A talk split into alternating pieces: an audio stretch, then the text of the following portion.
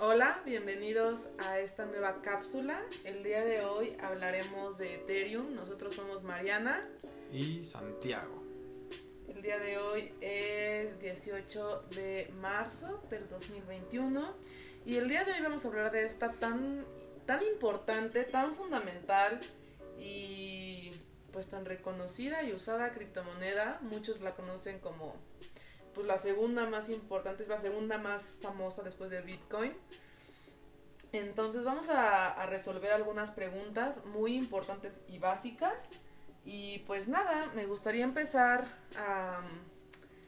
sobre qué es Ethereum. ¿Qué es y por qué hay tanta gente que no lo entiende o es tan complejo al principio de entender o como de, pues sí, asimilar lo que hace? Eh, sinceramente sí es, para mi gusto, de mm, la más importante o la altcoin más importante que dio la brecha ante, ante muchas cosas. Y bueno, no, no, creo que en este tema no estaría como Bitcoin. No es bueno mencionar a Bitcoin en esta cápsula porque Ethereum es otro mundo, ¿no? Y que Ethereum también viene hasta cierto punto inspirado del código de Bitcoin, obviamente, pero lo que hicieron con este proyecto fue sumamente interesante. ¿Cómo quieres empezar? Empezamos a contar un poco de la historia de cómo se gesta Ethereum y luego vamos a hablar más de qué es Ethereum y creo que vamos a detenernos, detenernos mucho, a hablar de los famosísimos smart contracts, acá contratos inteligentes en español. Eh, entonces, ¿cómo es la historia? Conocemos, estamos, eh, es muy famoso Vitalik Buterin, que es el fanboy, este niño básicamente ruso que revolucionó, pero hay más, entonces em, vamos a ver cómo empieza, cuándo empieza y, y cómo... Pues me, me gustaría justamente destacar a... Digo, a los ocho pioneros, no creo que sea necesario mencionarlos, pero sí destacar a Vitalik, sí destacar a Gavin Good. Al, que hablábamos la vez pasada, que es Hoskin. Bueno, este, es Charles, Charles Hopkinson o Hoskinson. el creador de Cardano. el creador de Cardano. Y creo que desde ahí es importante ver pues cómo va surgiendo Ethereum. Ahora, los que se quieran meter un poquito más en la historia, Vamos a dar algunas fechas de valor, pero si quieren profundizar en la historia de Ethereum, pues yo les recomendaría a lo mejor buscar un libro que creo que las referencias que vamos a dar van a estar buenas, pero esas van a venir un poquito al final, ¿no? Entonces, hablando de fechas históricas, empezamos que bueno, Ethereum empezó en julio 30 del 2015, fue el lanzamiento oficial en el blockchain de todo lo que es Ethereum, ¿no? Después en mayo del 2016 ya tenía un valor estimado de los tokens de mil millones. Y en julio del 2016, pues bueno, va creciendo, pero ahí es cuando hacen el, el, el, famoso hard fork de Ethereum Classic porque es hackeado Ethereum, ¿no? Entonces creo que esas tres eh, fechas son importantes. Me gustaría también destacar que, bueno, obviamente fue propuesta, no fue creada totalmente, pero fue propuesta por Vitalik Buterin, que es muy famoso, y bueno, que es un desarrollador de criptomonedas, es el desarrollador, es un programador, es un genio básicamente, y se logró gracias a una plataforma de financiamiento colectiva, ¿no? Que empezó desde julio, de agosto del 2014 y ya salió, como dices, en julio del 2015.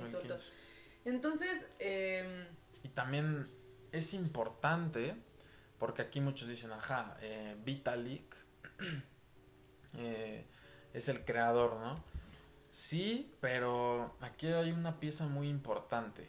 Eh, tanto Gavin Good es el creador del lenguaje con el que es programado Ethereum, que este lenguaje se llama Solidity, y Gavin Good se da la tarea de crear este lenguaje y aparte da eh, creación al Yellow Paper de la máquina de Ethereum, que es la famosa EVM EVM. Y pues bueno, que ahorita vamos a hablar un poquito más de ella. Entonces, vemos piezas también fundamentales para que Ethereum pueda seguir creciendo, ¿no? Entonces, ya vimos que empieza Ethereum en los en el 2014, 15 se empieza a desarrollar, empieza a tener como todo esto. Y ahora me gustaría hablar porque cada vez que se que tú buscas Ethereum en internet te va a aparecer la palabra contrato inteligente. Y a mí me ha costado entender qué es un smart contract. Y como les decimos desde el principio, está bien no entender. Es algo nuevo, ¿no? Es algo que es muy novedoso, que es muy abstracto, que es muy técnico, tecnológico, digital, Matrix, you know. Entonces está bien que no te caiga la primera, pero creo que justo este tipo de conversaciones, este tipo de cápsulas, pues como que aligeran un poco la carga y hace que sea más fácil de entender. Entonces, ¿tú qué dirías que es un smart contract o un contrato inteligente si estás?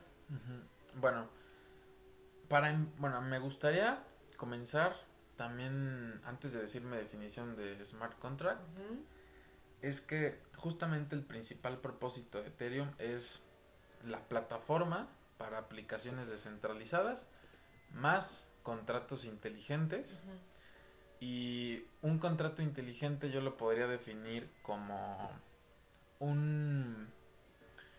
Pues vamos a verlo como un pedazo de información, el cual es arrojado y obviamente tiene ciertos parámetros, tiene que cumplir con con ciertas instrucciones y como lo dice su nombre es un contrato que tú le das a la red con el cual va a poder funcionar tu aplicación descentralizada. Entonces, eso es para mí, es una pieza fundamental. No sé si tú quieras agregar tu opinión. Pues mira, yo diría, bueno, la verdad no lo digo yo, lo dices tú, tú lo escribiste, pero yo lo voy a leer y me voy a piratear tu cerebro. Pero un contrato inteligente es un fragmento de código de programación que se ejecuta en Ethereum. Se llama contrato porque el código que se ejecuta puede controlar cosas valiosas como Ethereum u otros activos digitales. Por eso es un contrato, porque puede controlar cosas valiosas. Eh, usamos el término, el término de contratos inteligentes para referirnos a programas informáticos inmutables que se ejecutan de manera determinista en el contexto de una máquina virtual. Ethereum como parte del protocolo de la red Ethereum, es decir, en la computadora mundial descentralizada de Ethereum, EVM, Ethereum Virtual Machine. Así es. Entonces, eh, a mí me gustó, entendí muy bien eh, cuando leí esto, porque básicamente tú haces un contrato y le llaman inteligente porque tiene como toda esa tecnología detrás para sostener pues la descentralización, la privacidad y bueno, muchas otras cosas que hacen que protejan esto que estás eh, cuidando que con lo que se lleva el contrato que es valioso, ¿no? Que pueden ser tokens, pueden ser, pues o sea, no sé, varias cosas. Claro.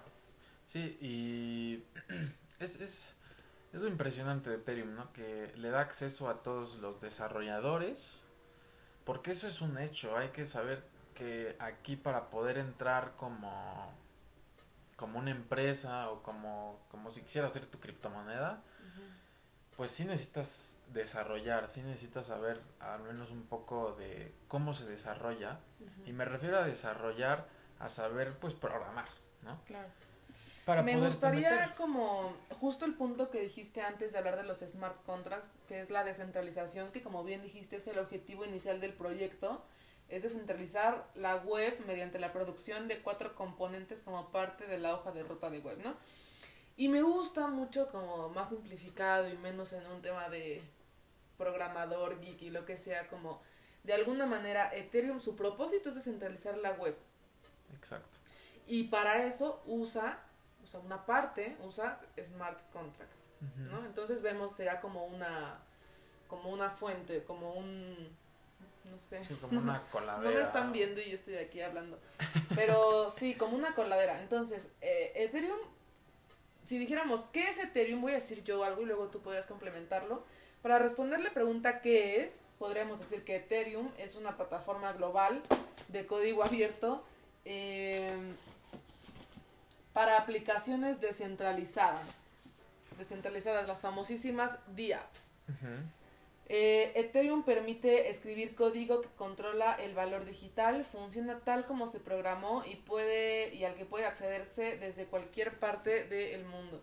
Entonces, eh, para mí esto es Ethereum, es una plataforma digital, global, en donde haces, eh, puedes hacer, ¿cómo es? Las DApps, las aplicaciones, las aplicaciones descentralizadas con los smart contracts. Por eso me parece importante, si hablamos de Ethereum, hablar de los smart contracts, porque después se ve en muchas otras eh, cripto, en muchas otras cosas relacionadas a la blockchain, tienes que saber por lo menos una noción de qué es la... Sí, cómo trabaja cada uno de ellos. Y ahora esto, tú, tú mencionaste un punto importante, que es la globalización y al mismo tiempo la descentralización de Ethereum. Ahora, ¿cómo logran esto? Justamente con la máquina virtual de Ethereum y que a mí me gusta verlo como una computadora distribuida, donde cada nodo ejecuta contratos inteligentes, obviamente, y que luego pues llegan a un consenso sobre el nuevo estado de la red. Entonces, esto significa que vemos nodos por doquier, por todas partes del mundo, que es una, una ahí entra un poco la distribución y al mismo tiempo la descentralización. Y ahora, ¿cómo funciona cada protocolo? ¿No? O sea, porque obviamente cuando veamos lo que yo soy una startup, ¿no? Una de estas incubadoras. Bueno, tú eres la incubadora y yo soy una, una empresa. Está bien.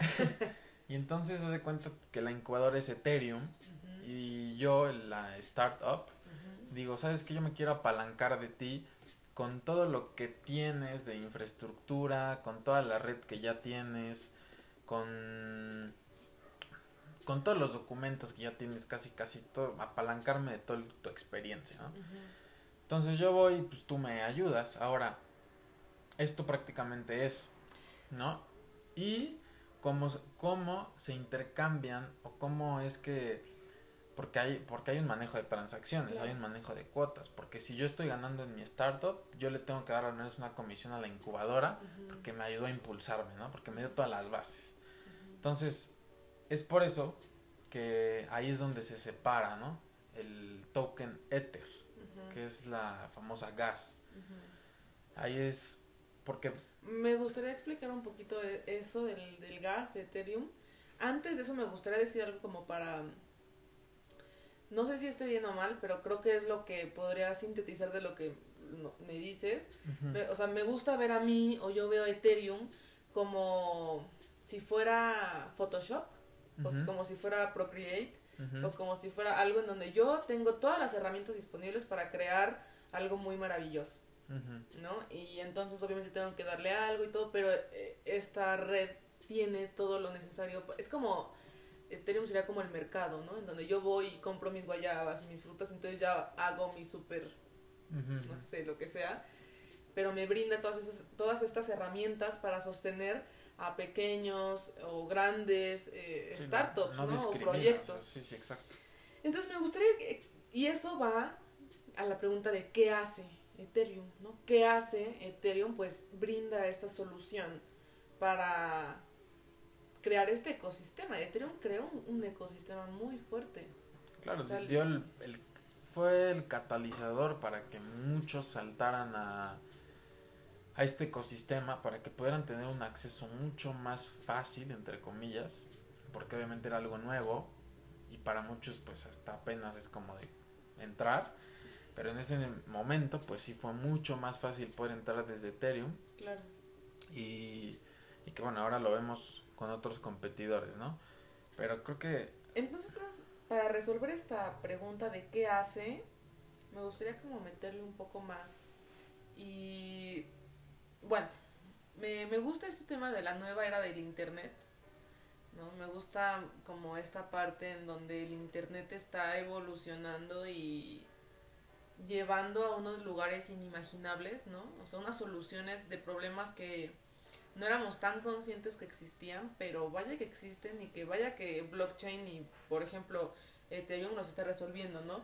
Un Internet donde el dinero y pagos están integrados. Claro. Un internet donde los usuarios pueden ser dueños de sus datos y tus aplicaciones no, no te espían y te roban, ¿no? O sea que eso me parece como va mucho al tema de la privacidad, mucho al tema de la ciberseguridad y como todas estas cosas que de alguna manera Ethereum eh, Pues sí, lo hace como más transparente, ¿no? Y lo hace como más... O sea, tú eliges hasta qué punto quieres llegar con tu información. Claro, donde el, el sistema eh, es abierto, ¿no? El acceso al sistema financiero o varios son, son abiertos, no necesitas, no es como tan sesgado como en los bancos que si no quieren no te dan un, si no tienes una IFE o no tienes algo que no quieran no te dan un préstamo. Claro. Como, o- bueno, ahora ya, ¿no? Que hasta te Sí, sí, persiguen sí. para prestarte dinero. Sí, exacto, y, y sí, es interesante, ¿no? Y, y que justamente Ethereum también nos brindó ah, después con el boom de las DeFi, que son las finanzas descentralizadas, esta parte al acceso de los préstamos o del stacking o del, bueno, del farming, muchas cosas que ahorita no voy a explicar, Sí, por favor. pero sí nos dio una apertura a las finanzas descentralizadas mucho más transparente en muchos aspectos, ¿no? Lo que pasa es que creo que Ethereum viene y crea esta infraestructura neutral y de acceso libre que ninguna empresa ni persona controla. Y eso, pues, obviamente ha tenido como un gran boom. Y esto es muy difícil de entender. Y eso es lo que a mí me ha costado mucho tiempo entender porque estamos acostumbrados a sistemas totalmente diferentes. Sistemas que son controlados y regulados por una entidad, una persona, un CEO, un algo.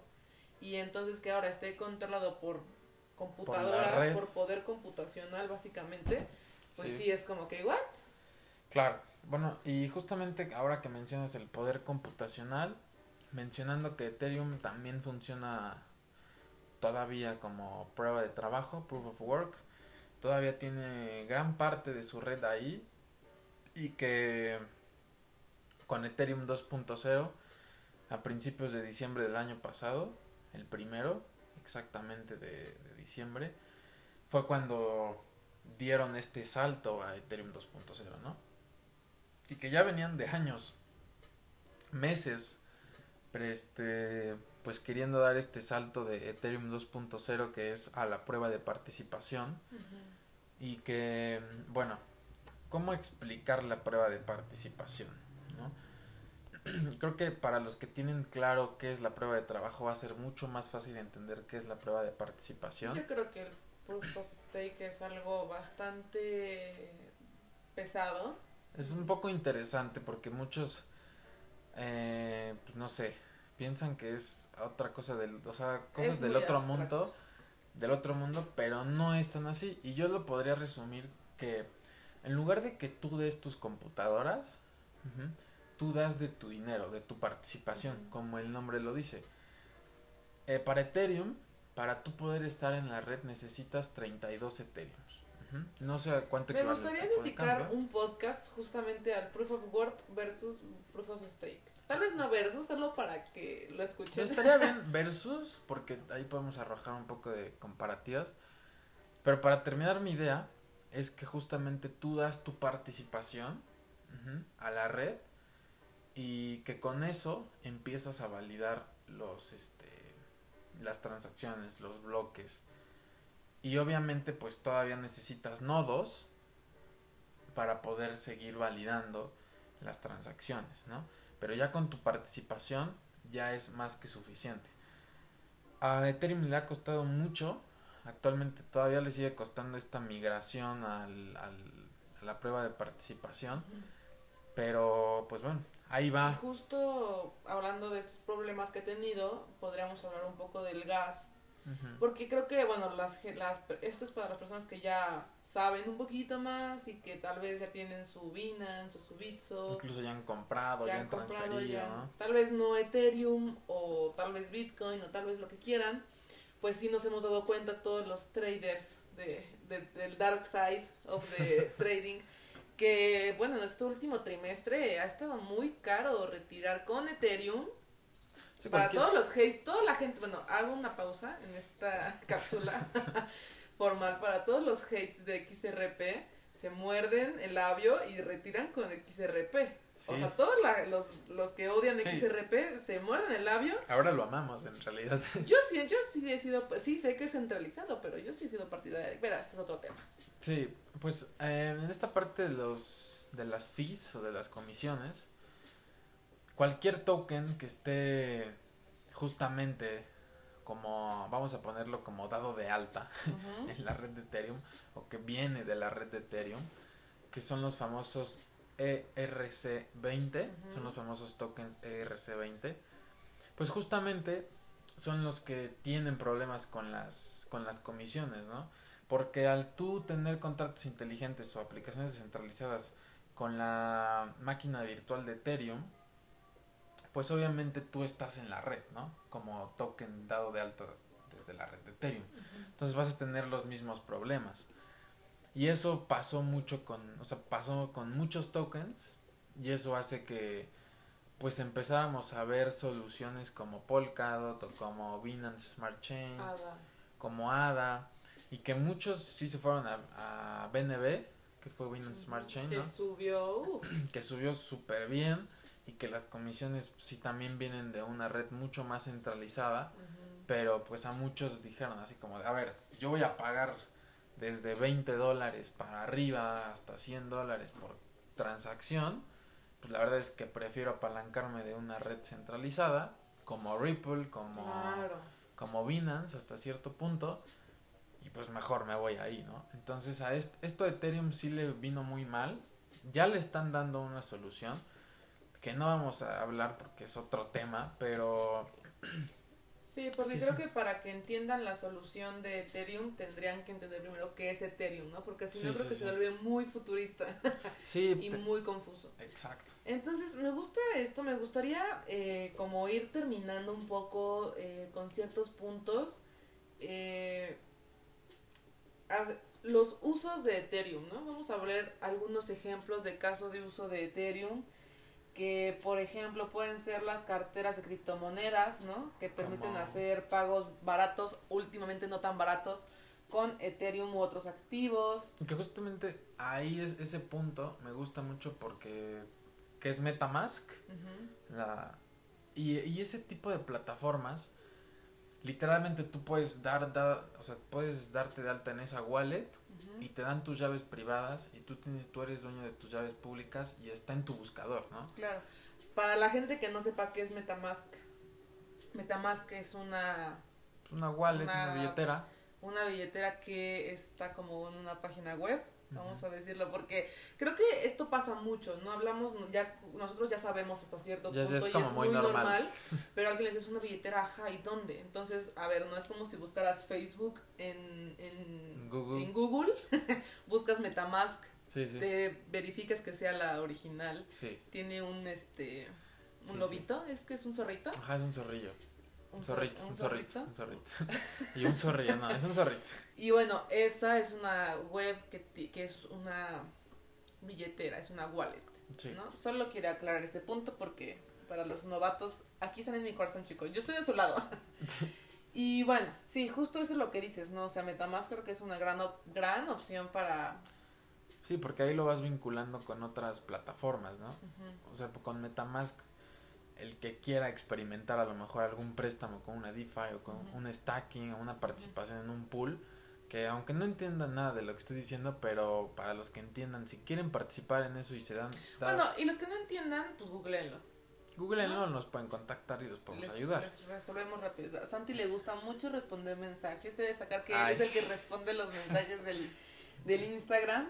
Pero bueno, desde Metamask pueden tener mucho más acceso a este tipo de, experiencias ¿no? y de mercados. Entonces, bueno, sigamos con los usos de, de Ethereum. Las aplicaciones financieras, ¿no?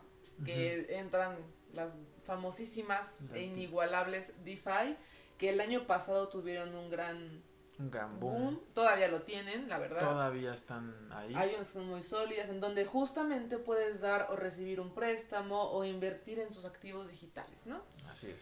Están los mercados descentralizados que te permiten negociar con activos digitales o incluso hacer transacciones con predicciones sobre acontecimientos del mundo real esto es más como para los traders o para la gente que esté mucho en las finanzas. Pero lo que pasa es que aquí a mí, ¿sabes qué me encanta de esto? O sea, me gusta mucho esta temporada que estamos viendo el boom de los NFTs, que si no saben qué es un NFT, vayan a nuestro podcast pasado. No se queden sin esa información. claro. Eh, porque como que hasta ahora había.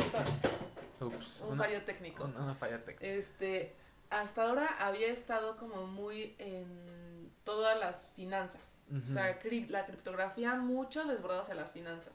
Y hoy estamos, eh, que está mucho en los juegos, mucho en el arte, en eh, las land, ¿no? Las tierras. Sí, claro, también en la parte de las, o sea, en la salud incluso está Claro. mucho, ¿no? Ahorita no hay como un boom ahí, Pero va a ver. pero va a haber y también Yo me lo esperaba nos- con la vacuna. O sea, yo me lo esperaba. Sí, pero mi pequeña predicción es que, o sea, en unos momentos más, unos meses, vamos a ver un boom en los, en los alimentos, en la salud y en las, en lo biométrico. Oye, lo voy a apuntar porque a mí no se me olvida que tú, predi- no predijiste, pero sí estabas como, como que un día te entró hace un, un año, Ah, un sí, año y sí. cachito, Ujú. Te entró como el de el arte en el en cripto y yo pinto, soy, soy Mariana y yo pinto, por si no con- me conocían. Ella es la de las ilustraciones. Y entonces Santi me dice, es que en el arte, en el arte, en los museos, y no sé qué, y yo nunca pude vislumbrar que iba a pasar como está pasando ahora, no. Estoy hablando de que hace un año y medio no existía el COVID, no existían muchas cosas, Claro. pero Bueno, hace un año lo ya, lo voy a ya apuntar. tiene un poquito más, No, ¿no? tiene un año y medio. Ajá, o sea, Lo voy a apuntar en mi libretita. Sí, porque y eso es lo que y ya tengo proyectos que se dedican a eso. No los voy a decir porque si no me los van a robar. No, no es cierto, pero Nos conviene que los conozcan, pero puede ser en, en otra ocasión. Pueden Ajá. escribirnos, eso me gusta.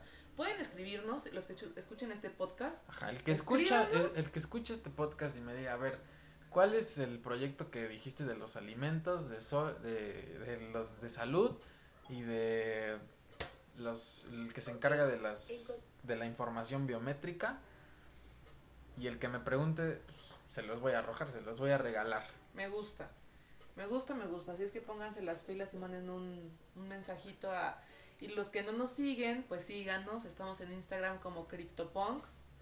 Ahí subimos mucha información y ahí Santi les dará estos proyectos que, que se ven muy buenos. Se ven bien.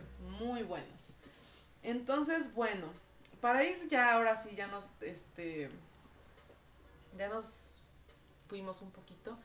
Eh, me gustaría hablar sobre la, terminar con la capitalización y la emisión y pues la opinión, nuestra opinión, nuestra, nuestra, valiosa opinión. nuestra conclusión, ¿no? Bueno, el precio de Ethereum está en los... Está en los 1784, ujú, muy buen precio. Ahorita la capitalización de mercado está en los 200 mil millones. ujú, Muy buena capitalización. sí. Y la emisión, pues bueno, ahorita hay en circulación 115 millones de Ethereum, ¿no? La circulación de Ethereum me parece que no es como tal fija, o sea, no es un activo escaso por justamente esta parte del gas, o sea, que el gas no puede estar como estático, ¿no? O sea, no puede ser el, gas estático, o escaso, perdón. O sea, tiene que haber mucha emisión, porque siempre va a haber transacciones, ¿no? Entonces, pues bueno, ese es un punto, no de desventaja, pero sí creo que también lo hace mucho más valioso, ¿no? Entonces, ¿tú qué opinas o cuál es tu opinión personal eh, de Ethereum? Pues ¿Te mira, gusta o no te gusta? em, me gusta mucho. Creo que ha tenido algunos problemas y eso ha dado apertura a otros proyectos buenos y eso también lo va a hacer crecer porque tener competencia pues sí con sus ex socios porque sí son sus ex socios de Vitalik pues eso también hace que de cierta forma sienta la presión no y eso hace que su protocolo lo, lo tenga que sacar a flote y para mi gusto Ethereum siempre va a tener un lugar en el blockchain, en el ecosistema y la verdad es que yo sí soy un todavía un fiel fan de Ethereum Polkadot de pronto me hace muchas cosquillas porque es un gran proyecto pero Ethereum me gusta mucho. Entonces esa es mi opinión. Mi opinión no fue nada técnica porque ya los ha- no los quiero abrumar pero tú qué opinas Pues a mí también me gusta mucho Ethereum. La verdad es que sí, justamente creo que es una cripto muy importante. No creo que desaparezca, creo que se va a fortalecer con el tiempo y creo que estamos en un mercado en donde ni siquiera veo, o sea, en mi mente no ve a Polkadot o ADA como una competición directa porque están haciendo otras cosas y porque es un mercado tan nuevo que hay, o sea, que hay gente para todo. Entonces, no lo veo como, ah, güey, hicieron lo mismo y ya, no eh, me gusta. Me gusta invertir, o sea, me gusta Ethereum y me gusta Bitcoin. Sí creo, tengo esta idea de que si no tienes un gran capital, tal vez la opción sea invertir en otras cosas. Eh, obviamente esto no es un consejo de inversión, no les decimos que compren Ethereum en los máximos históricos. No, por favor, no lo hagan. No lo hagan, por favor. Pero, eh, y si lo hacen, pues que sea para holding a largo plazo. Pero bueno, pues creo que eso sería todo del día de hoy. Me gustaría hacer otra cápsula de Ethereum para explicar Ethereum 2.2. 2.0. 2.0. Un poquito más corta, ¿no? Posiblemente. O más larga, porque hay que explicar varias cosas muy técnicas que yo creo que tendré que desayunar muy bien ese día para que me dé la cholla, porque... muy bien. Pues bueno, muchas gracias por Muchas gracias por escucharnos, espero les guste, espero nos escriban. Ah, recuerden, estamos en en Instagram como CryptoPunks y pues eso sería todo. Estamos en contacto.